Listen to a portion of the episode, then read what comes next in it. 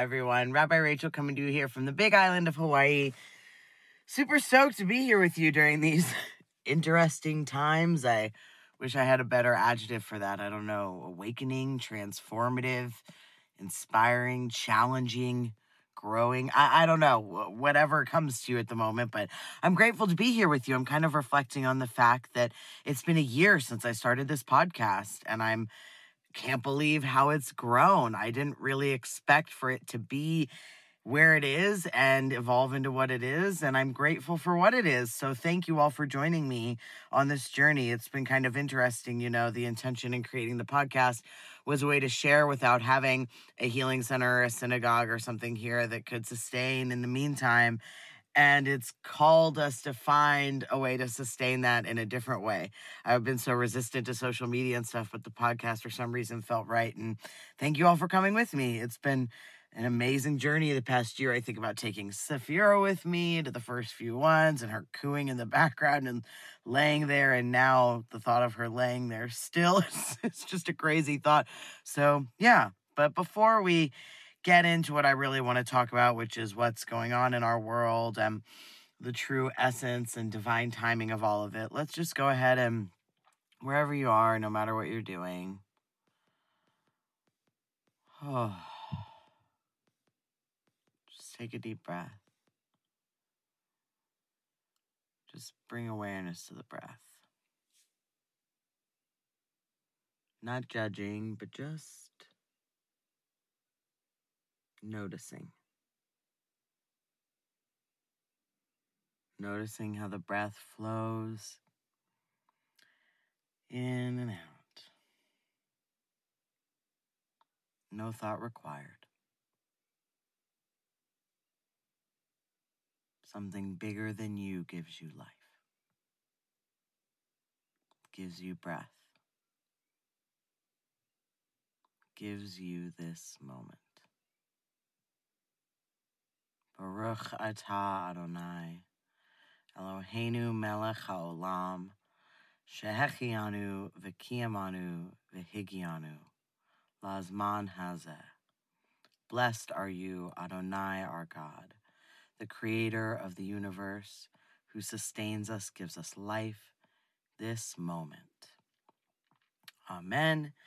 All women. Oh, yeah, it's been a year of podcasting, rapping with Rabbi Rachel. Here we are. Thanks for joining me. And it's a crazy biblical times. I feel like a large part of my duty and calling and becoming a rabbi was to remind us all that we read these stories of uh, ancestral wisdom, no matter what it may be, and we sem- seem to think they're far off.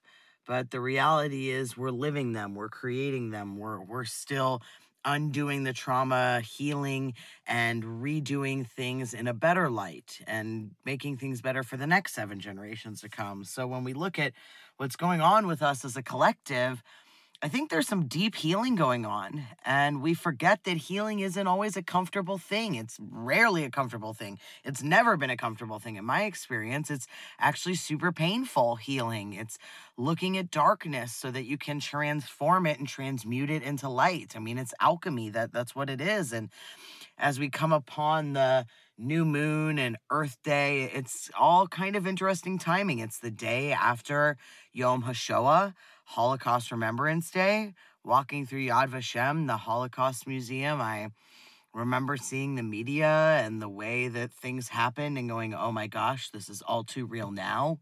And now look at where we are as a people and as a collective. And then we're coming into Rosh Chodesh ER, the month of ER, the, the new moon of Taurus, the sign of the bull. And it's funny because the month of ER, the word means light.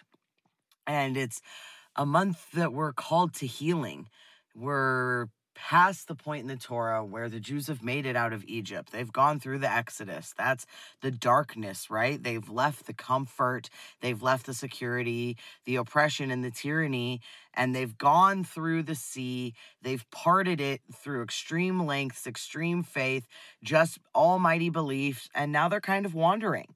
And they get to this point where they're wandering around in the desert, and the manna that falls from heaven comes to sustain them. And the manna that falls from heaven, the word is ER, meaning light. It's the light that falls down.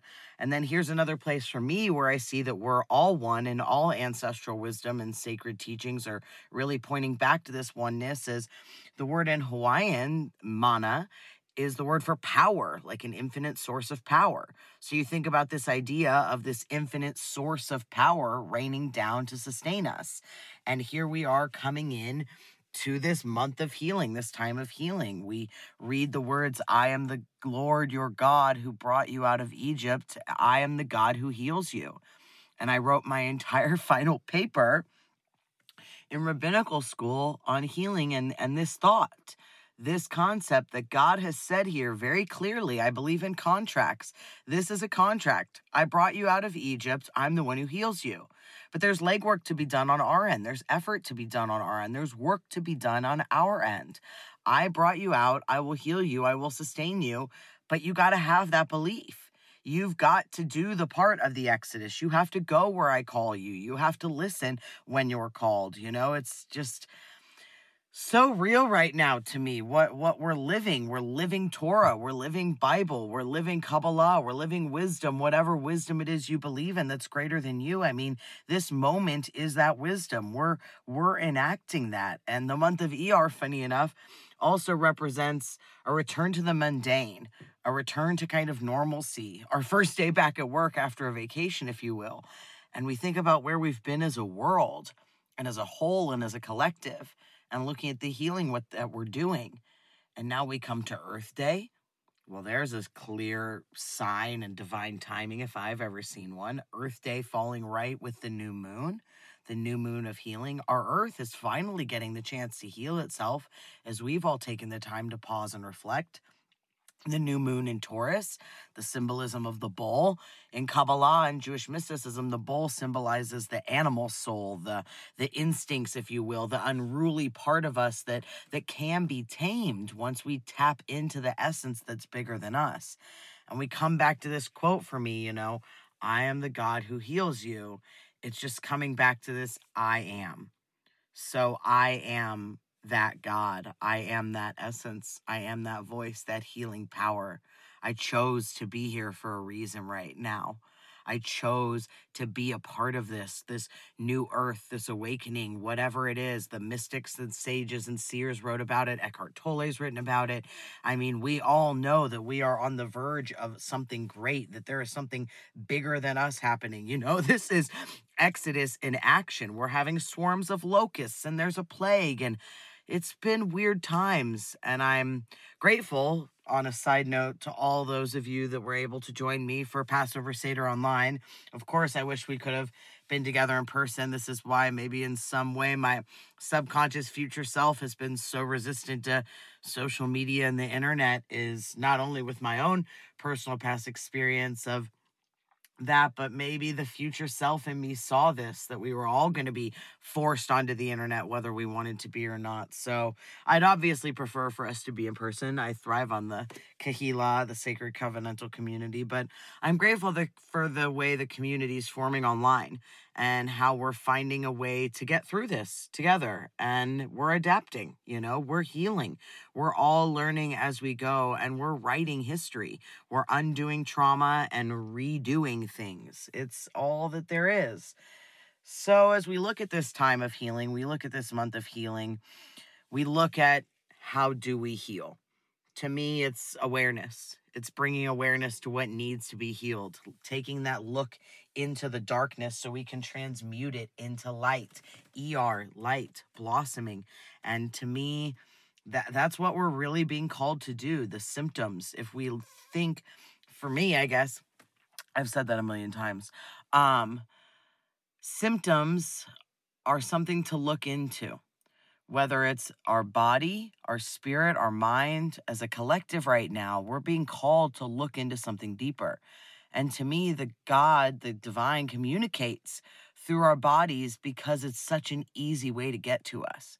We run to things to make us a quick fix when there's a need for this so that we can go inward, so that we can find healing. So, to me, the first step in healing is knowing I'm capable of healing.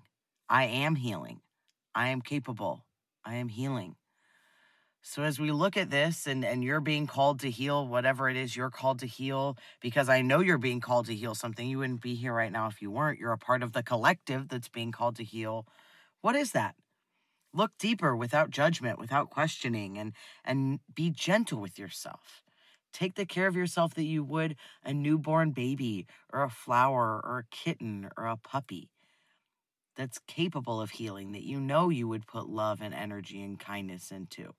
Put that same love and energy and kindness and belief into yourself. So I don't have a rap for you this time. I hope that you can go online, which is weird for me to hope you can go online, but I hope you can go on Facebook, Instagram, YouTube, whatever it is you use to do that stuff with, and find the rap that I shared on Passover.